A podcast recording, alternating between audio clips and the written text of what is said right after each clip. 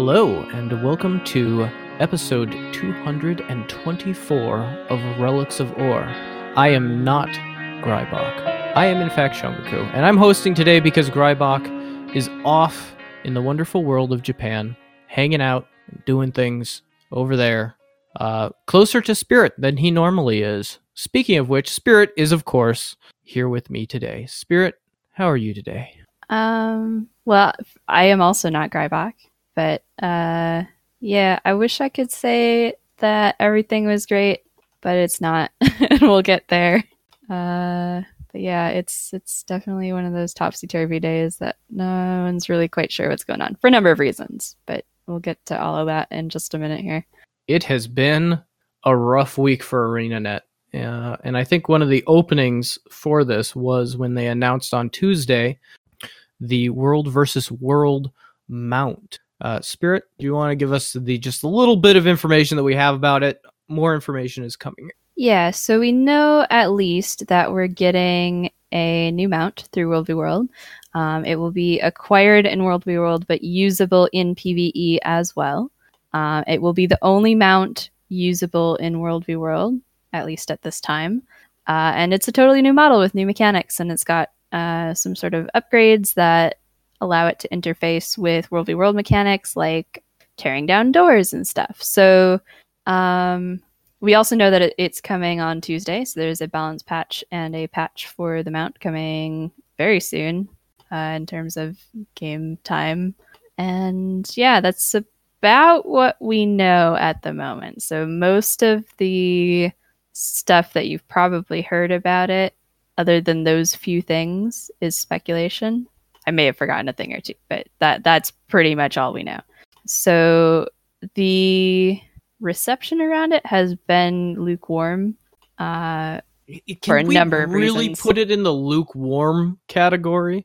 Well, some people are like, okay, so I have I've always always always said this. The problem with World v World is not the game mode; it's that the people that the game mode is trying to serve are so vastly diverse that they don't even know what they want because everyone wants something different out of World v World. Some people want really good single matchups. Some people want a PvE VP game mode. Some people just want to fight each other. Some people want large scale fights. Some people want medium scale fights or for middle sized zergs to, to middle sized groups to make a difference.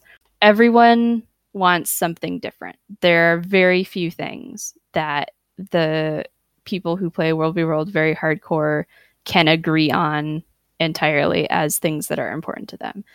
Uh, mounts are not one of those things. Um, mounts were not even like on the list of top five things that World v World players want, but uh, they have some interesting implications for the game mode, which may or may not be relevant based on who you are as a World v Worlder. So, say for example, one of the things that people are bringing up, and I, I don't necessarily ascribe to this, but I'll just throw it out there as one of the things that people are talking about, um, is World v. World doesn't really have a way of monetizing the game mode, which means that if the Warclaw can bring in some money for World v. World via selling skins for it, that is a potential reason why they might want to have mounts in World v. World. Um, again, I don't necessarily believe that because I think it's hard to sort out, especially because it's available in PV or it's not available. It's usable in PvP, acquired in World v World. I Um, mean, usable PVE.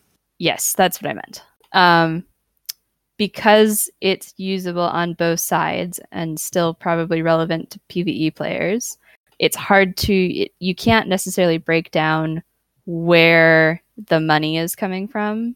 Um, but another good point that people brought up is if we shift to the alliance system, uh, the one sort of thing that World v World is bringing in now is server transfers which uh, we're not entirely sure what will happen when we go to the alliance system, but um, I would be willing to bet that it wouldn't be as prevalent for people to transfer servers or even possible. I don't know. That's one of those things that's just speculation, but uh, it is possible that it could be a replacement for that or an attempted replacement for that.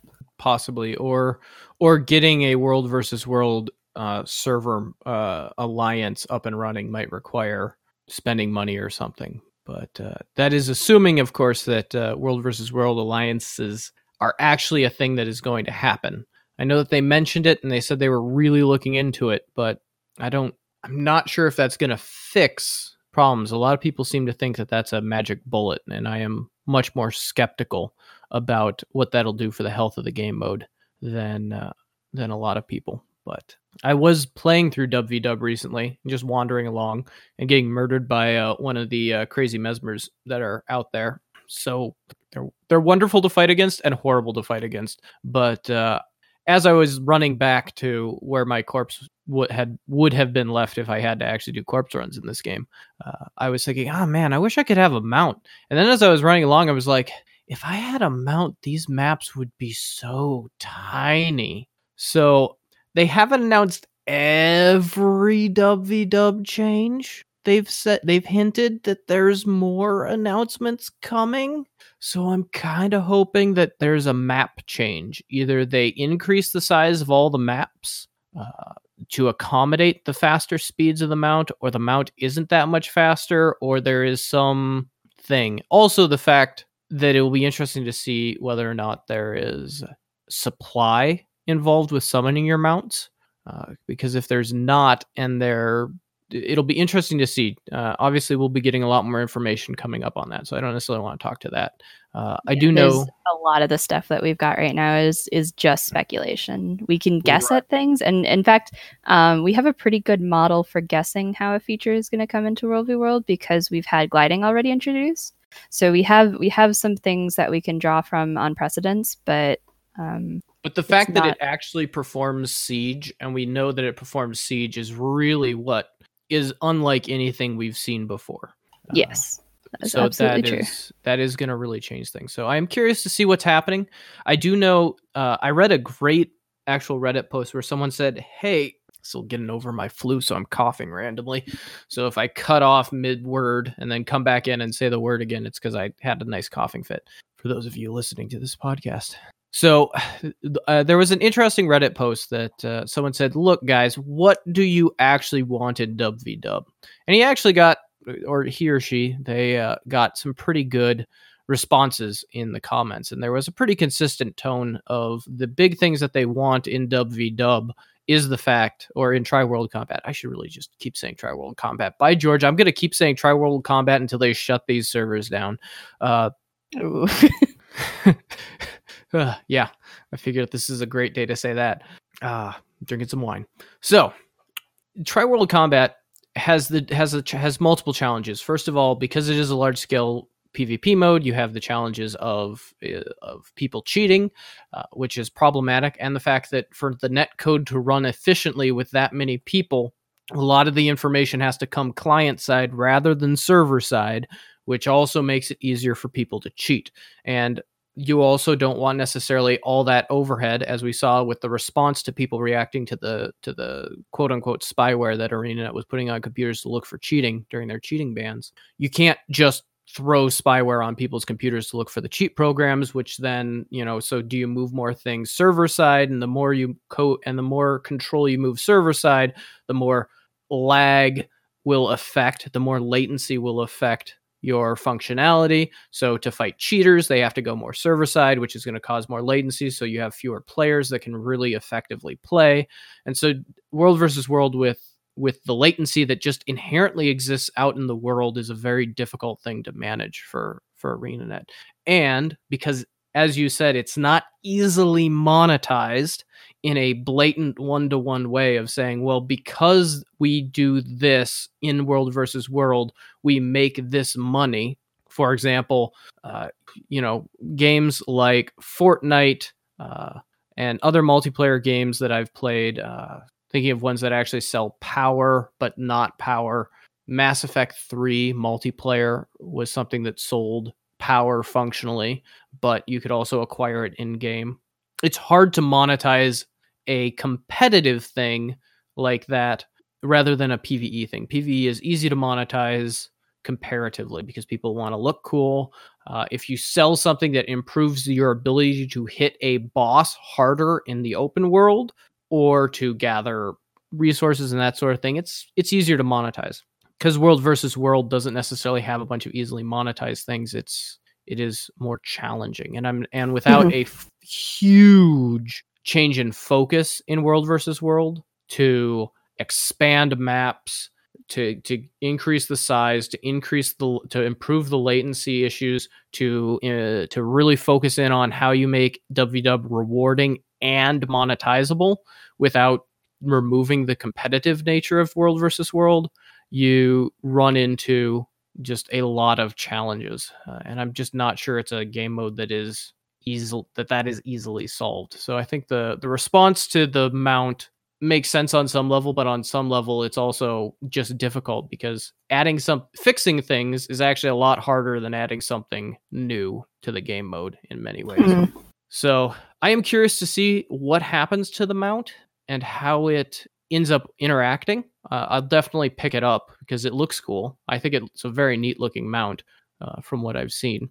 And also, I just like having massive stables. Someday, if housing ever makes it into this game, knock on wood, probably not. But if it does, I want a stable where I can have all my favorite mounts. And I come into my housing instance and I see my stable, and there are my mounts hanging out maybe pacing around in a field, but uh, I don't think that day will come. But Oh, uh, I've got Yes. a couple pro tips for people who are thinking about going after the Warclaw, even if you aren't a big World v World person or you aren't uh, wanting to spend a lot of time there. I don't know. I've got a couple tips for you.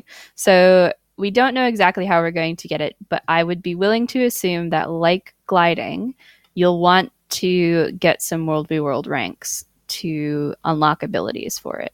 So uh, one of the things you can do is you can pick up boxes of World v World supplies out of the lay matter converter or from a guild trader in your guild hall, and you can stockpile those and then open them.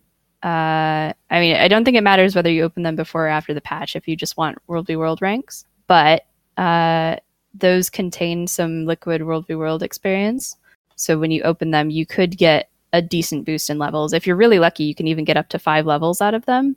So it it's definitely worth doing, especially if you want to minimize your time in World v World for some reason. Like if that just sounds intimidating to you and you don't want to do that, that's a way that you have to go about getting some of that stuff without, you know, delving into the stuff that makes you uncomfortable. does Um, quick question: Does that liquid WVW experience trigger off of 100% experience gains, or is it like liquid karma now, where it's isolated? I do not know how that interfaces with XP boosters. So maybe try it just in case.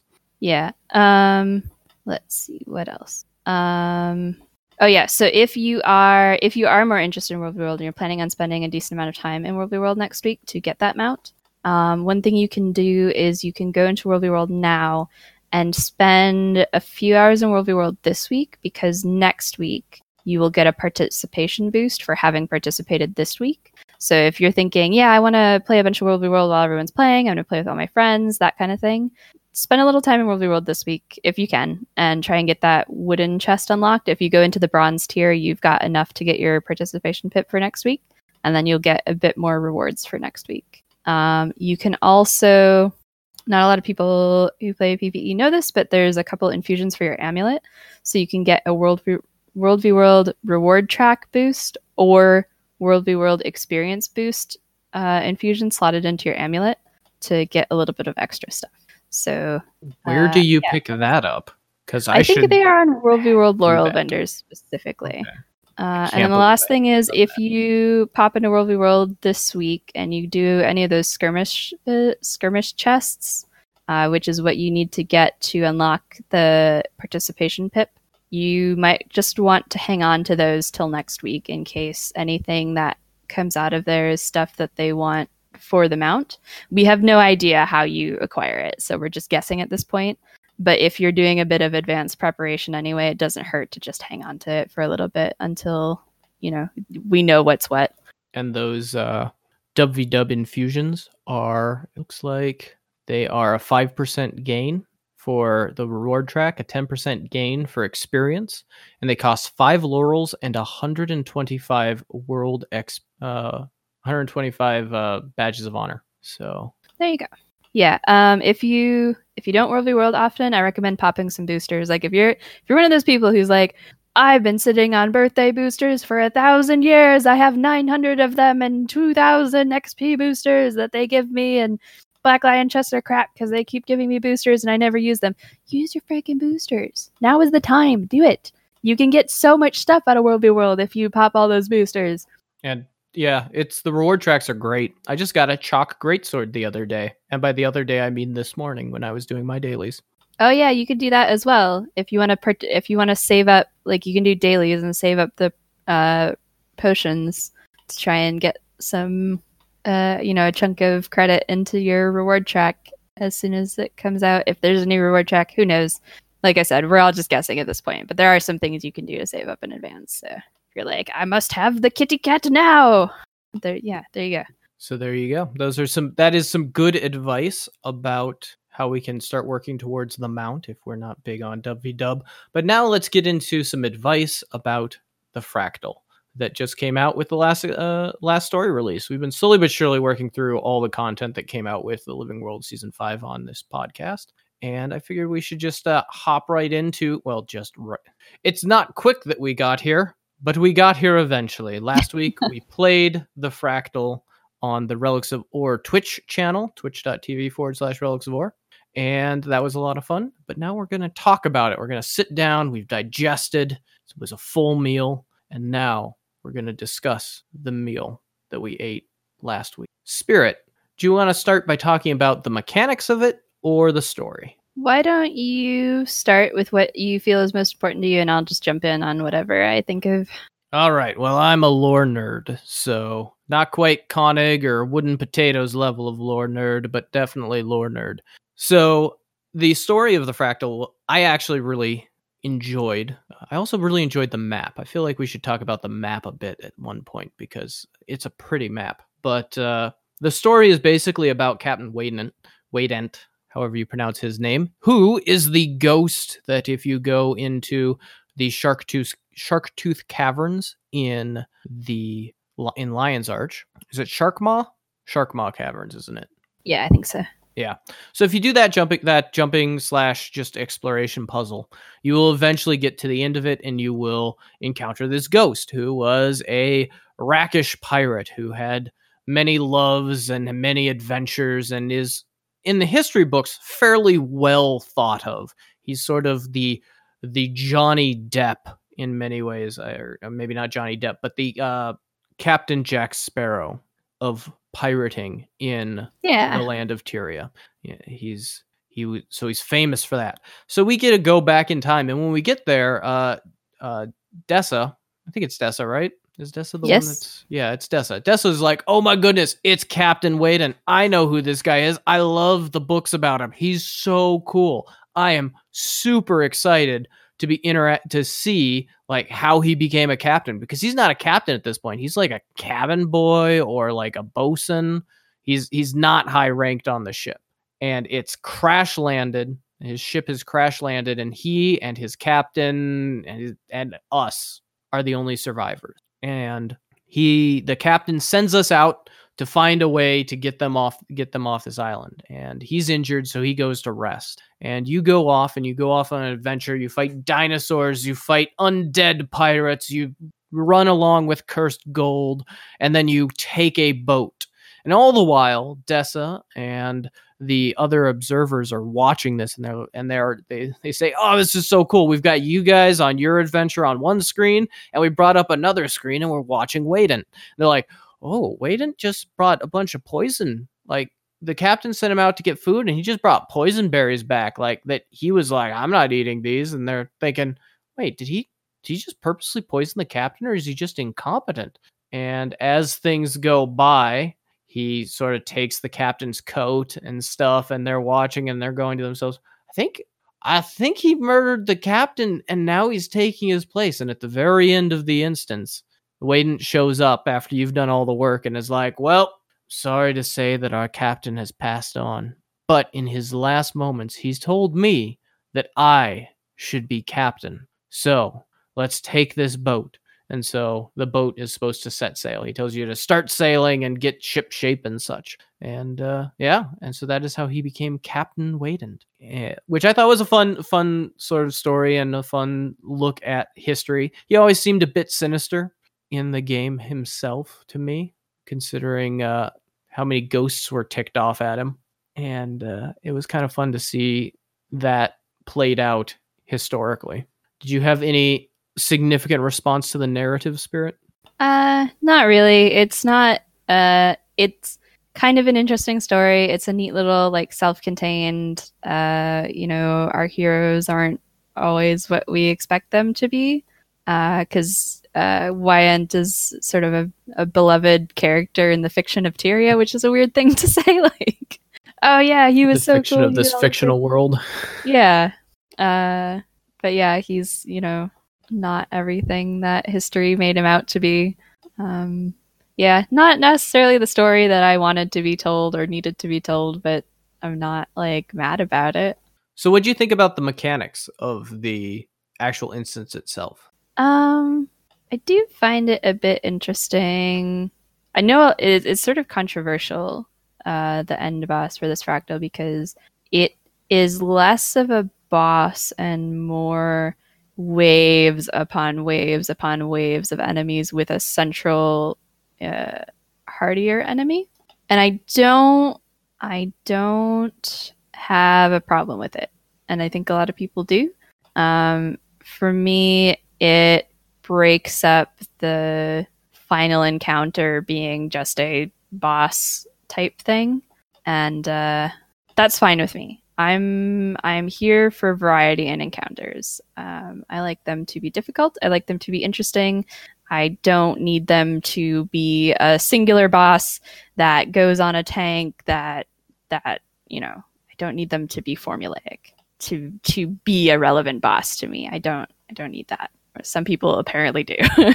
um, I do think that it is a problem with some of the new instabilities. So one of the things that also happened in this patch is a bunch of a bunch of instabilities were changed or added. And some of those things scale quite poorly when there's a lot of enemies around. So, for example, on the last encounter, you uh, are defending the ship using four cannons to stop waves of enemies from getting to the ship. And while you're doing that, there's an instability called the birds, which is widely disliked but it can hit you while you're on the cannons, causing you to be blinded, causing you to take damage, causing people to go down on the cannons. And on top of that, not only are there bunches and bunches of enemies coming at you, but they can summon additional enemies.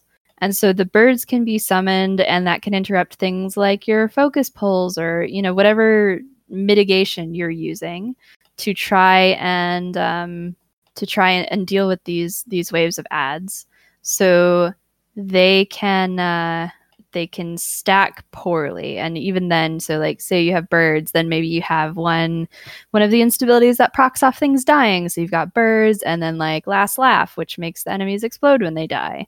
Um, and you know it just it keeps ramping up in that way. So that i do find annoying but the rest of the boss fight i'm okay with. It's it's not your typical boss fight but it's not the worst and it's not uh I don't know. I just don't think it's bad. I think it gets way too much hate. That's I think it gets way too much birds based hate.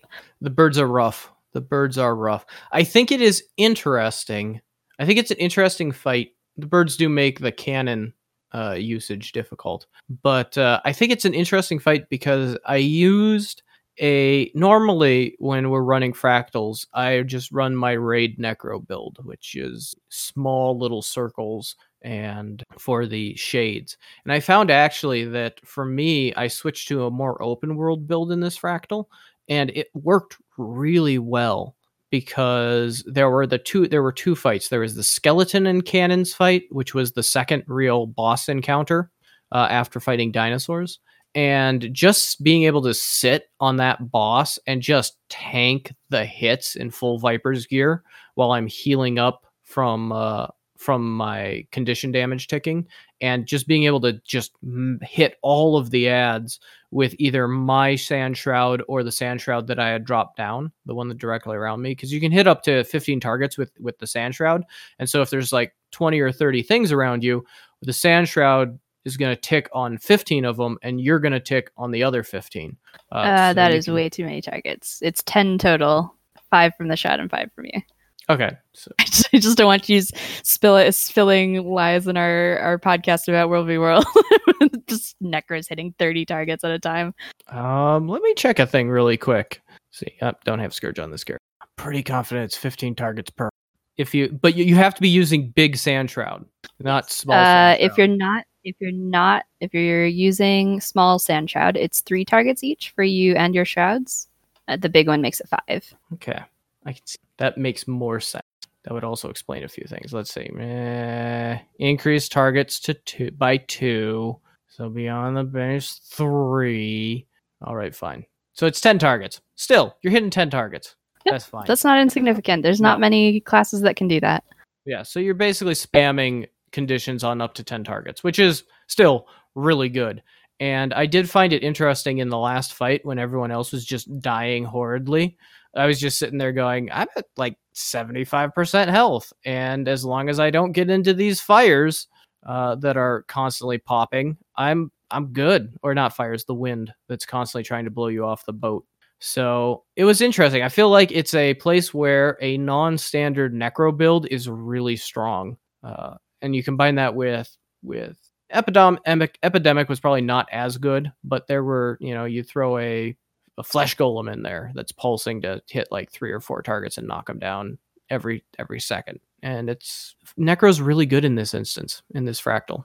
So did you i mean you were healing through the fractal with us is there anything interesting on the healing side of it or is it just like spam all the heals Uh, I mean, that day in particular, I was kind of trying out Healbrand for the first time in a while, so it was very, very much. Um, it was a little bit spammy. It was a little bit. Uh, oh my god, I'm playing with some people who don't usually do T4s or haven't done it in a while. Uh, I'm playing a class that I'm not totally familiar with. Let's let's go hard on the spamming. yeah grybach hadn't played like there were things that he was like i just don't know this about fractal it was like you you just have not done fractals. Because i know he went hard at fractals when he first start when they first came out. I don't know what the ultimate point of that statement was but yes there were a bunch of people that did not necessarily do a lot of t4s so any uh aside from the boss uh what do you think of the cursed coins encounter? Uh, I'm not the biggest fan of stealth encounters in general, uh, but I don't hate that one. Um, and it's been like going in there with new people has been slow because they want to try and get the achievements. The achievement is for like doing it perfectly. But I think uh, it's very underrated that you can do that encounter not perfectly and still do it just fine.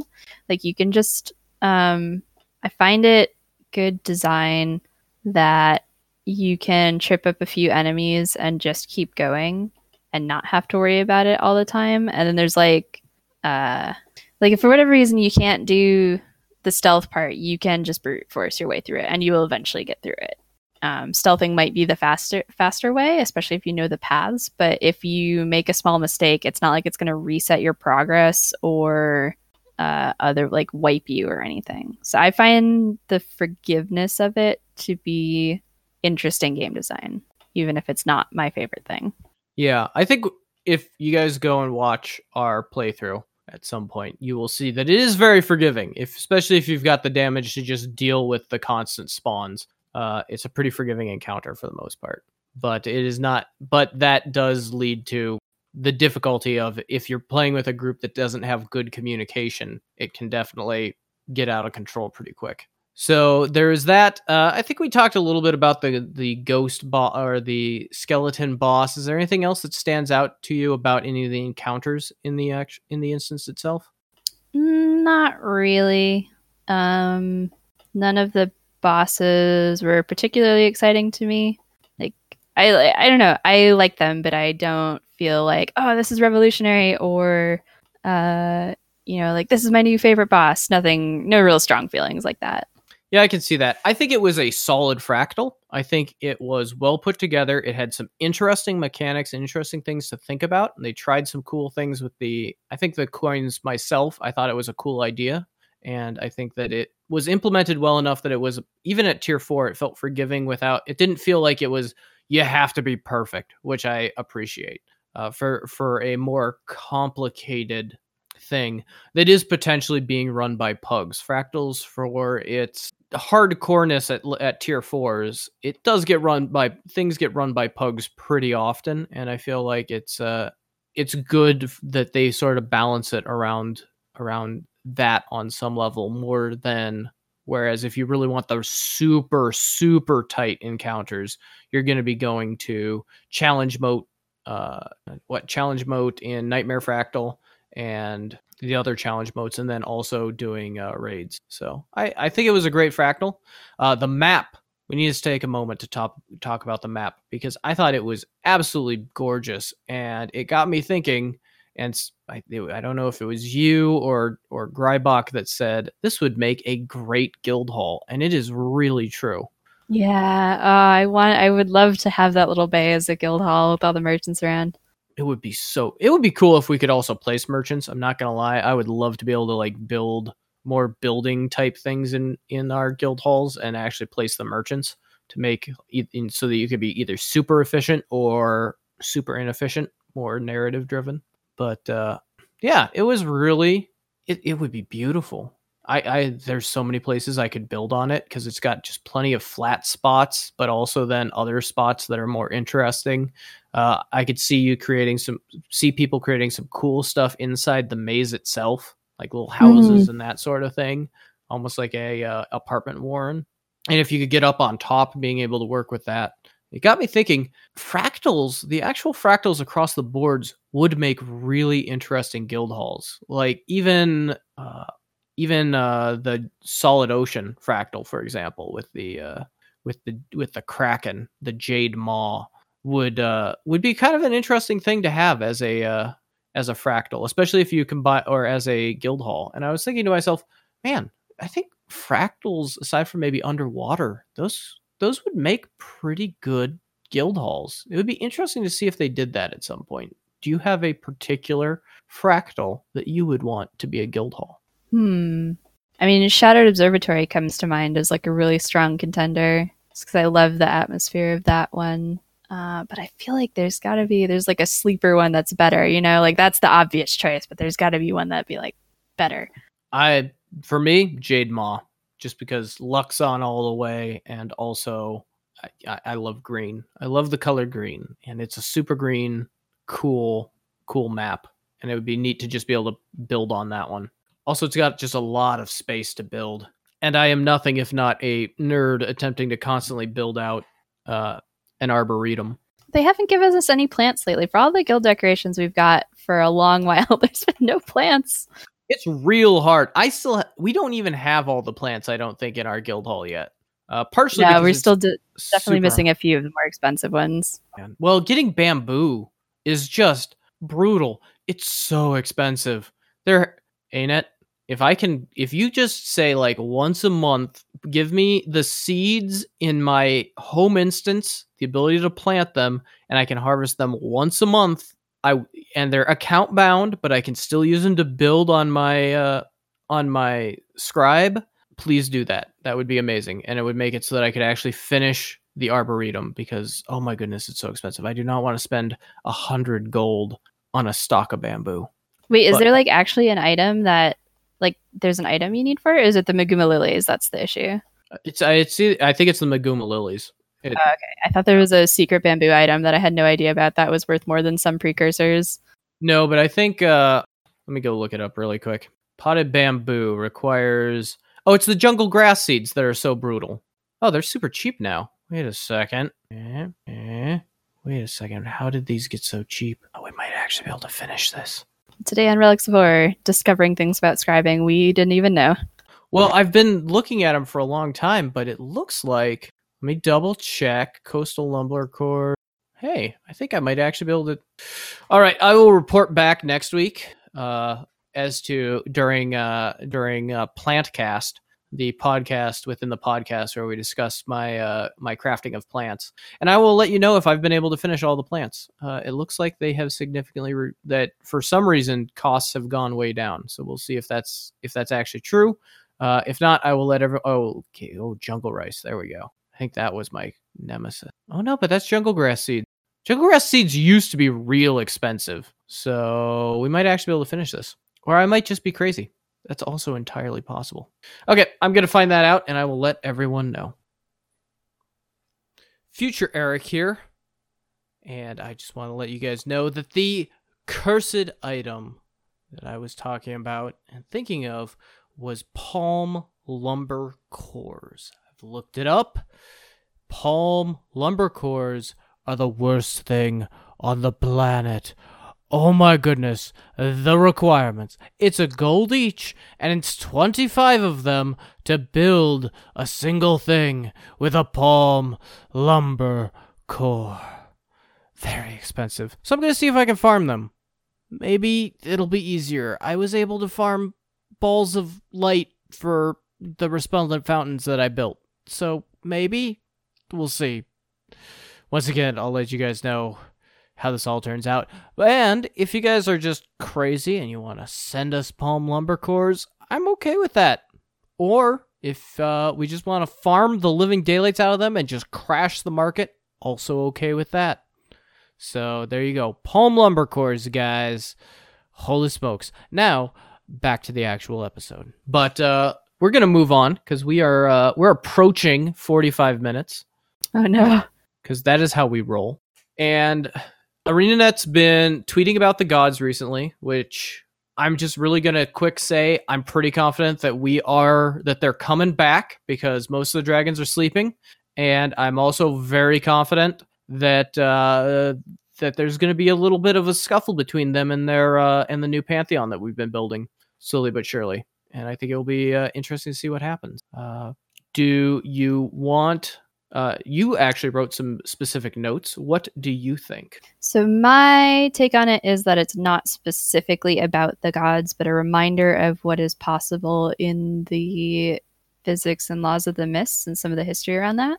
So, uh, I don't have a strong standing about that for every single one of those tweets, but for example, uh, you know, when they were sort of focusing on Grenth, it's both a bit, it's less about, you know, did you know that Grenth did this? And it, it's not about Grenth, but did you know that it is possible for a demigod to become a god?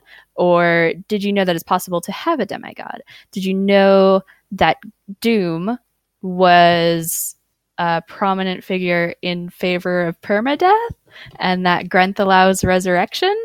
Which are terms that might be interesting to you after the last episode.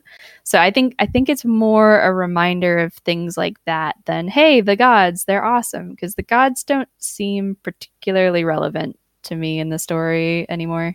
No, and honestly, not. I think it'd be kind of dumb if they brought them back. Like I feel like the gods had their time and it's not it's not the time to And they were back. real bad at it when they had it. So Yeah. Any other insights that you pull from it? Not really. Okay.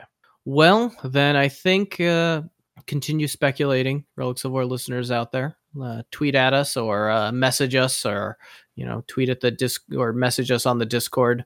Uh, Relics of Orr. Dot, I don't know. How did they get to the Discord? Do we have to invite them? Uh, I think you can join through the website if I remember correctly. All right. So if you have comments or ideas, let us know contact us via the Discord, which you can access through our website, relicsoforr.com. Uh, we're going to move into the final final section. We do have a short cast cast, but uh, before that, we want to talk about uh, at least a little bit about the news that hit today. Uh, this is Thursday, the 21st of February, 2019, that uh, NCSoft is is enforcing a round of mass layoffs at ArenaNet. Uh, Spirit, yeah, you've read um, more of the news articles than I have. Yeah, so it's important to know that as we talk about this as well, this is a developing situation as we're recording. Uh, it happened sort of right before as we were planning to record, and then uh, even things have come out while we've been recording. So um, the gist of the news is that, according to sources at ArenaNet via Kotaku. Um, earlier today, ArenaNet got a letter from NCSoft, uh, basically telling them that there was going to have to be layoffs. I'm not entirely sure on on that whole thing, but what I am sure about is that throughout the day, um, there's been several meetings with ArenaNet employees to fill them in on what's going on uh, and what to expect over uh, the immediate future. Um, we do know that there are projects that have been canceled. Um, not necessarily related to Guild Wars 2. And actually, Eric, I'm going to ask you to pull uh, up an article because I've got my I've got my hands full with a tiny cat at the moment. Um, but there's oh, been an official statement from ArenaNet since we started recording. So could you pull that up and read it for us, please? Is this the uh, forum post from ArenaNet team? Uh, I think so, and if it's not, I'll let you know because the there was another one with, as well. We know you have a lot of questions about the future of Guild Wars 2. Uh, it's not super specific. They say we want to share with you what to expect moving forward from the game. First and foremost, we are still fully committed to all of our players and ongoing support of the game. We will be moving directly from Living World Season 4 into Season 5 as promised, and we plan to continue our regular cadence of updates and releases. We know Guild Wars 2 is important to you, and as our players, we are you are important to us. Rest, rest assured that we are still working to add great new content to this game. We are deeply grateful to all of you for your support during this difficult time. Uh, yes, that was good. I did want to read that one as well, but there is an, another article somewhere, and I'm I'm looking for the moment. Bear with me. Um, which also said that the Guild Wars two sta- the Guild Wars two stuff shouldn't be affected, uh, which is interesting. I think uh, it's been I don't want to say an open secret. It's like one step below that, but it's been heavy, heavily, heavily, heavily speculated and I think even understood on some level that ArenaNet has been working on stuff that's not Guild Wars 2 for a long time. Uh, and it sounds like that is the stuff that is primarily getting hit. Um, but we just don't know at this point. Like, uh, like I said, this is a developing situation. So a lot of things that we're saying is going to be coming out of speculation, out of, uh, you know, a place of having seen this happen elsewhere in the industry, but not knowing exactly what's going on in this case yet. We'll definitely have an update for you in the future as we find more things out. But yeah, this is all quite new to everyone, including, you know, as far as I understand it, ArenaNet, because it, I can only guess what I've read from the articles, but from what it sounded like, is they didn't even know really starting today that this was going to be happening. So that's uh, not good. That's rough. I'm gonna see if I can find that information as well. Looks like Game Industry Buzz has talked some things. Okay, in a statement provided to GameIndustry.biz, ArenaNet confirmed that some staff reduction was planned, though the number to be affected was not specified. We can confirm that due to the cancellation of unannounced projects, ArenaNet will make staff reductions. The statement reads This is part of a larger organizational restructuring within NCSoft in the West, but the Guild Wars and Guild Wars 2 game services will not be affected, nor is any up- upcoming game content canceled. In addition, several current and former ArenaNet employees have offered other details on Twitter Twitter. Lead game designer Jennifer Jennifer Sherrill. I'm not sure if I pronounced that wrong. I'm sorry if I messed that up. Said in a Twitter thread, we are not being shuffled out right away. Decisions are pending, and Arena has been very transparent with us today in meetings, which is something that she appreciates very much. Um, and uh, obviously, apparently, they also quote Jessica Price, who we have not gone into the controversy there. You can feel free to research that yourself. Uh, Yong Yea who does uh, gaming news, has a pretty comprehensive summary of it. Uh, but anyways, uh, so she said stuff, but I'm not even going to quote what she said. Uh, let's see. So Arena, it says, does also had had two major projects in the works. Oh, and this is more stuff from uh, from Jessica Price. So I'm not even going to read anything that she says. So yeah, it sounds like there was content, um, things that they were working on, uh, which we've sort of assumed. I know that uh, there's been various scuttlebutt that has surfaced here and there throughout the years um, of ArenaNet working on things. It is also important to note that they are they specifically called out publishing information publishing status because ArenaNet is a weird company and we should probably remind people that the development studio and the publishing studio that when ArenaNet was formed it created it was created out of three companies. There was a publishing studio, a development studio, and an art studio. The art studio, as far as I know, is still owned wholly by ArenaNet, whereas the development studio and the publishing studio are owned by NCSoft. They had to sell those two parts in order to get NCSoft to uh, fund the development and release of Guild Wars 1.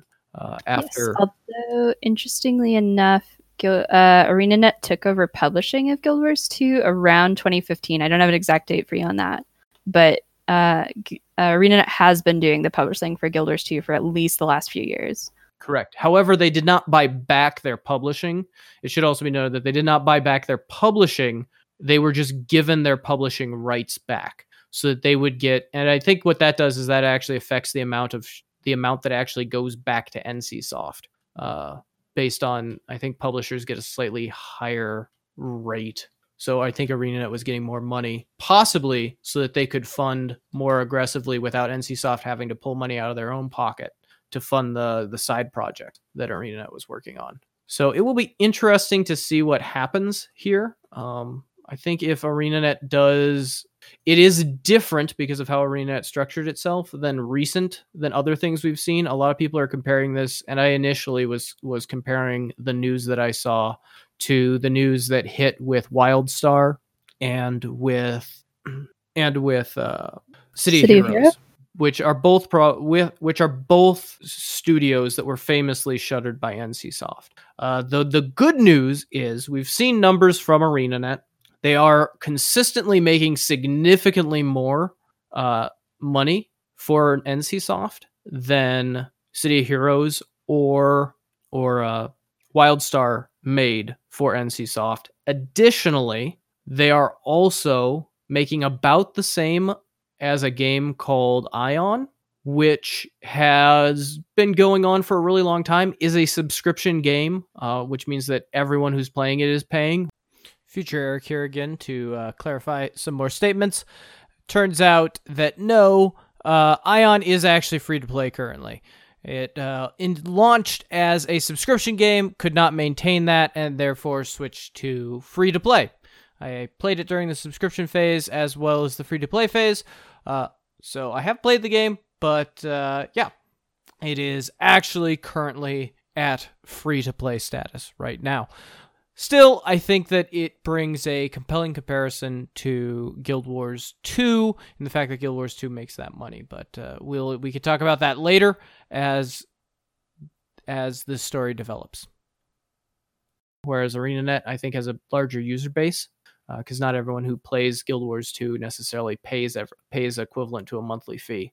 Uh, so they're not necessarily in as bad of states financially, and the fact that it is side projects that are getting canceled is not an unusual thing in the gaming industry. That's actually quite common, and layoffs as a result of that are quite common. Uh, it is unfortunate, um, and it it sucks for everyone is involved. I I know how rough layoffs can be. I've been through them and been affected by them myself, and it that's rough, especially especially if it's a side project getting canceled, that's rough because those people have been working on something and working on something that they're hope that they're probably pretty proud of or at least very passionate about.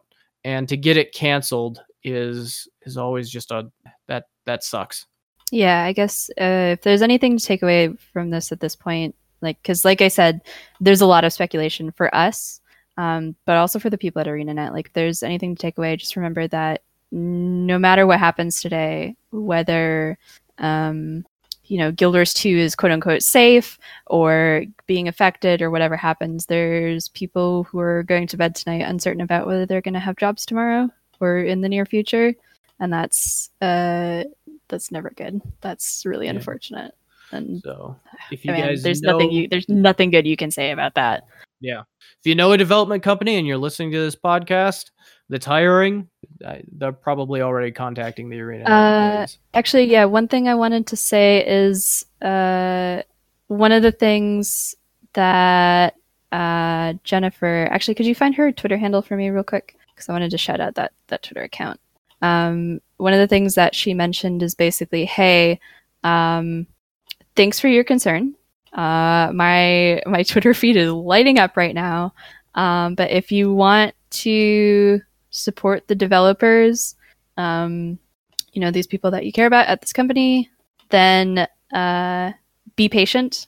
Let us go through the stuff that we're going through and get everything sorted out on our end, and then we'll let you know how we you can help us. So uh, I would keep that advice in mind as well. Just like if you want to show support to the devs, we'll if if anybody has stuff like that that we can signal boost as much as we can signal boost a thing because we're just a tiny little podcast in one corner of the tiny little podcast. Uh, focusing on uh, ways to support the devs is definitely something that we'll be looking at as we go forward. Like if there's any information that we get about like, hey, you know, spending gems is good or spending gems is not as good. I don't know, like that kind of stuff. That is the stuff that I am interested in talking about in relation to this is how we can help out the people that make the game that we love. So everyone should go spend enough gems to buy a legendary today. No, Yep. don't That's. don't tell people bullshit. I mean, it it won't help this situation, but it might help future. situ- yeah, yeah, that's probably. I mean, that's a lot of gems. That's like a what, two hundred bucks or something in gems for a legendary. Don't worry about it for today. But if like if you Yeah. keep an ear out and if there's ArenaNet devs being like, this is how you can help us, then let us know because that's the kind of stuff that we want to know. Yeah. how we can help those people. Yep. So so it's uh it's not great news. It's not even good news. It's not even like okay news. It's it's rough news. It's unfortunate. Um it is kind of amazing. I mean, just just thinking about it though, it's kind of amazing that Arena has been able to actually grow as a company with Guild Wars 2. Um, they started at, you know, three guys in an attic with Guild Wars 1, grew the company to 12 or 20, I think. Was it 12 or 20 when Guild Wars 1 launched? And, you know, they grew up to a company of 300 people, 400 plus people. So Yeah. it's pretty Yeah, one of the amazing. sort of interesting things from today is that we'd always um, we've never known exactly how many people have worked at ArenaNet, other than that they're growing, and sort of the last popular estimate was 300, but everything today is talking about 400, so they must have been growing a bit in the meantime. which is which is pretty amazing. Um, they were definitely so. I mean, the good news is is that that we that they I don't think they're going to lay off 400 people. Um, No, but uh, yeah, so so for, yes. from Also, uh, players, yeah, I shouldn't I shouldn't have to tell anyone listening to this podcast this, but uh support staff and people who don't actively like program and game design are also game designers. Please just keep that in mind as you're talking about this. They matter as much to the success and creation of the game as anyone else. That is very true. Yeah. The the I mean the the quality team that they've had at ArenaNet, as much as people may like get on them for for things, um, the quality control team has always been pretty amazing. The things that they've worked and the stuff that they've released, even when even broken stuff, they, they their ability to analyze and figure it out and determine what's failing and fixing it has always been pretty amazing. So so I and I've always heard good things about the ArenaNet quality side of things, quality control department. Yeah, hopefully a lot of people are able to land on their feet with this. Um, I think they're. I think uh, sounds like ArenaNet's keeping them on for at least a little bit longer, which is good. There's a lot of times, like we just heard about uh, Activision, just people coming to work recently in mass layoffs at Yeah. Activision, and they were just When- like, "Well, you're leaving today," and it's like, "Wait, what?" Like, "You Yeah. your bag." one of the things um, that's kind of shocking about this is uh, just last week when that was happening, you know, ArenaNet made a tweet and said, "Hey, you know, we're hiring." just Yeah. the, you know, not knowing Oh. that this was coming even last Yeah. week. So Yeah. That's I mean, it's kind of amazing how much NCSoft how much Arena has been able to insulate themselves from NCSoft because this is not an unusual thing for NCSoft to do. So it's yeah. So it's rough and we feel bad for the people that are getting laid off. our our condolences. And again, if there's anything you know we can do to support, let us know. There's not Eric and I specifically, but you know, I wanna, I would love to do something to support the devs. Uh, Yeah. and I Yeah, we just- want to know ways to contribute to that. Yeah. Yeah. It's all and man, yeah, it sucks because it's you know, we were just doing the uh murder hobo event, you know, just a few weeks ago, and there was a dev there, and it's like, well, they, are they get still good are they still gonna be an ANET dev? It's, I don't think it's worth thinking about too much more at this point. Like we need, we need more information Yeah. before people on our end can can do anything about it. Just, uh, yeah, just hold on. Don't, don't, don't start any rumors. Don't blow anything up. Just be patient and wait and we'll deal with it as it comes. So I think that's about where we uh, where we have to leave it on that subject. Um, we will keep you guys updated as more information comes out, um, and we will let you know. We'll we'll talk in depth about things that we find out and any information uh, that we get. We will pass on to y'all through uh, through either the podcast or through uh, through the Discord. And uh, I think we're going to close it out on something a little bit more positive, and well, actually a lot more positive is uh, is Castcast our beloved section where we try and get Spirit to successfully say some of the most complicated words that Oh, we have no. ever developed for this podcast. Although she did it to herself, she designed this sec- segment. So, really, at the end of the day, it is all Spirit's fault. So, Spirit, take it away. Hello and welcome to Castcast, the podcast within the podcast about the cast of other podcasts and style cast of other podcasts. This week on Castcast, Eric has a thing. I do have a thing. This week, I uh, have been playing around with, and actually, I think Spirit has. You've been playing this, playing around with this as well. I have always liked Taco, which is a uh, extension for Guild Wars 2. Uh, I've used it for a lot of achievement gathering and that sort of thing. When I'm when I'm done with like just whatever I can find scavenger hunting, I really like it um, for being able to sort of enable me to find things. Or if I've completed an achievement and I want to take someone else around to those locations, I can.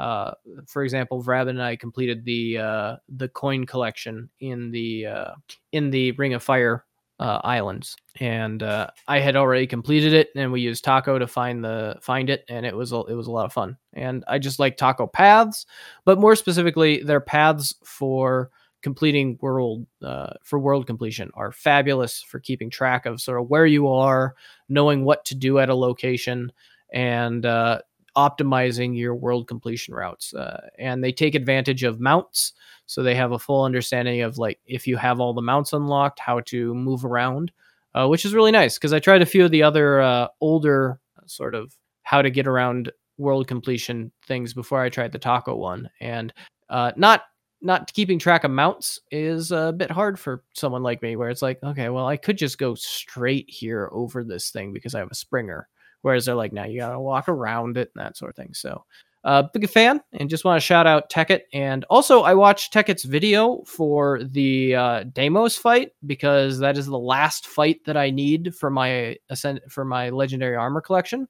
and it's real good. So you should watch Tekkit's videos. Uh, it's it's real good. And uh, yeah, that's that's my shout out. Do you have any shout outs this week, Spirit?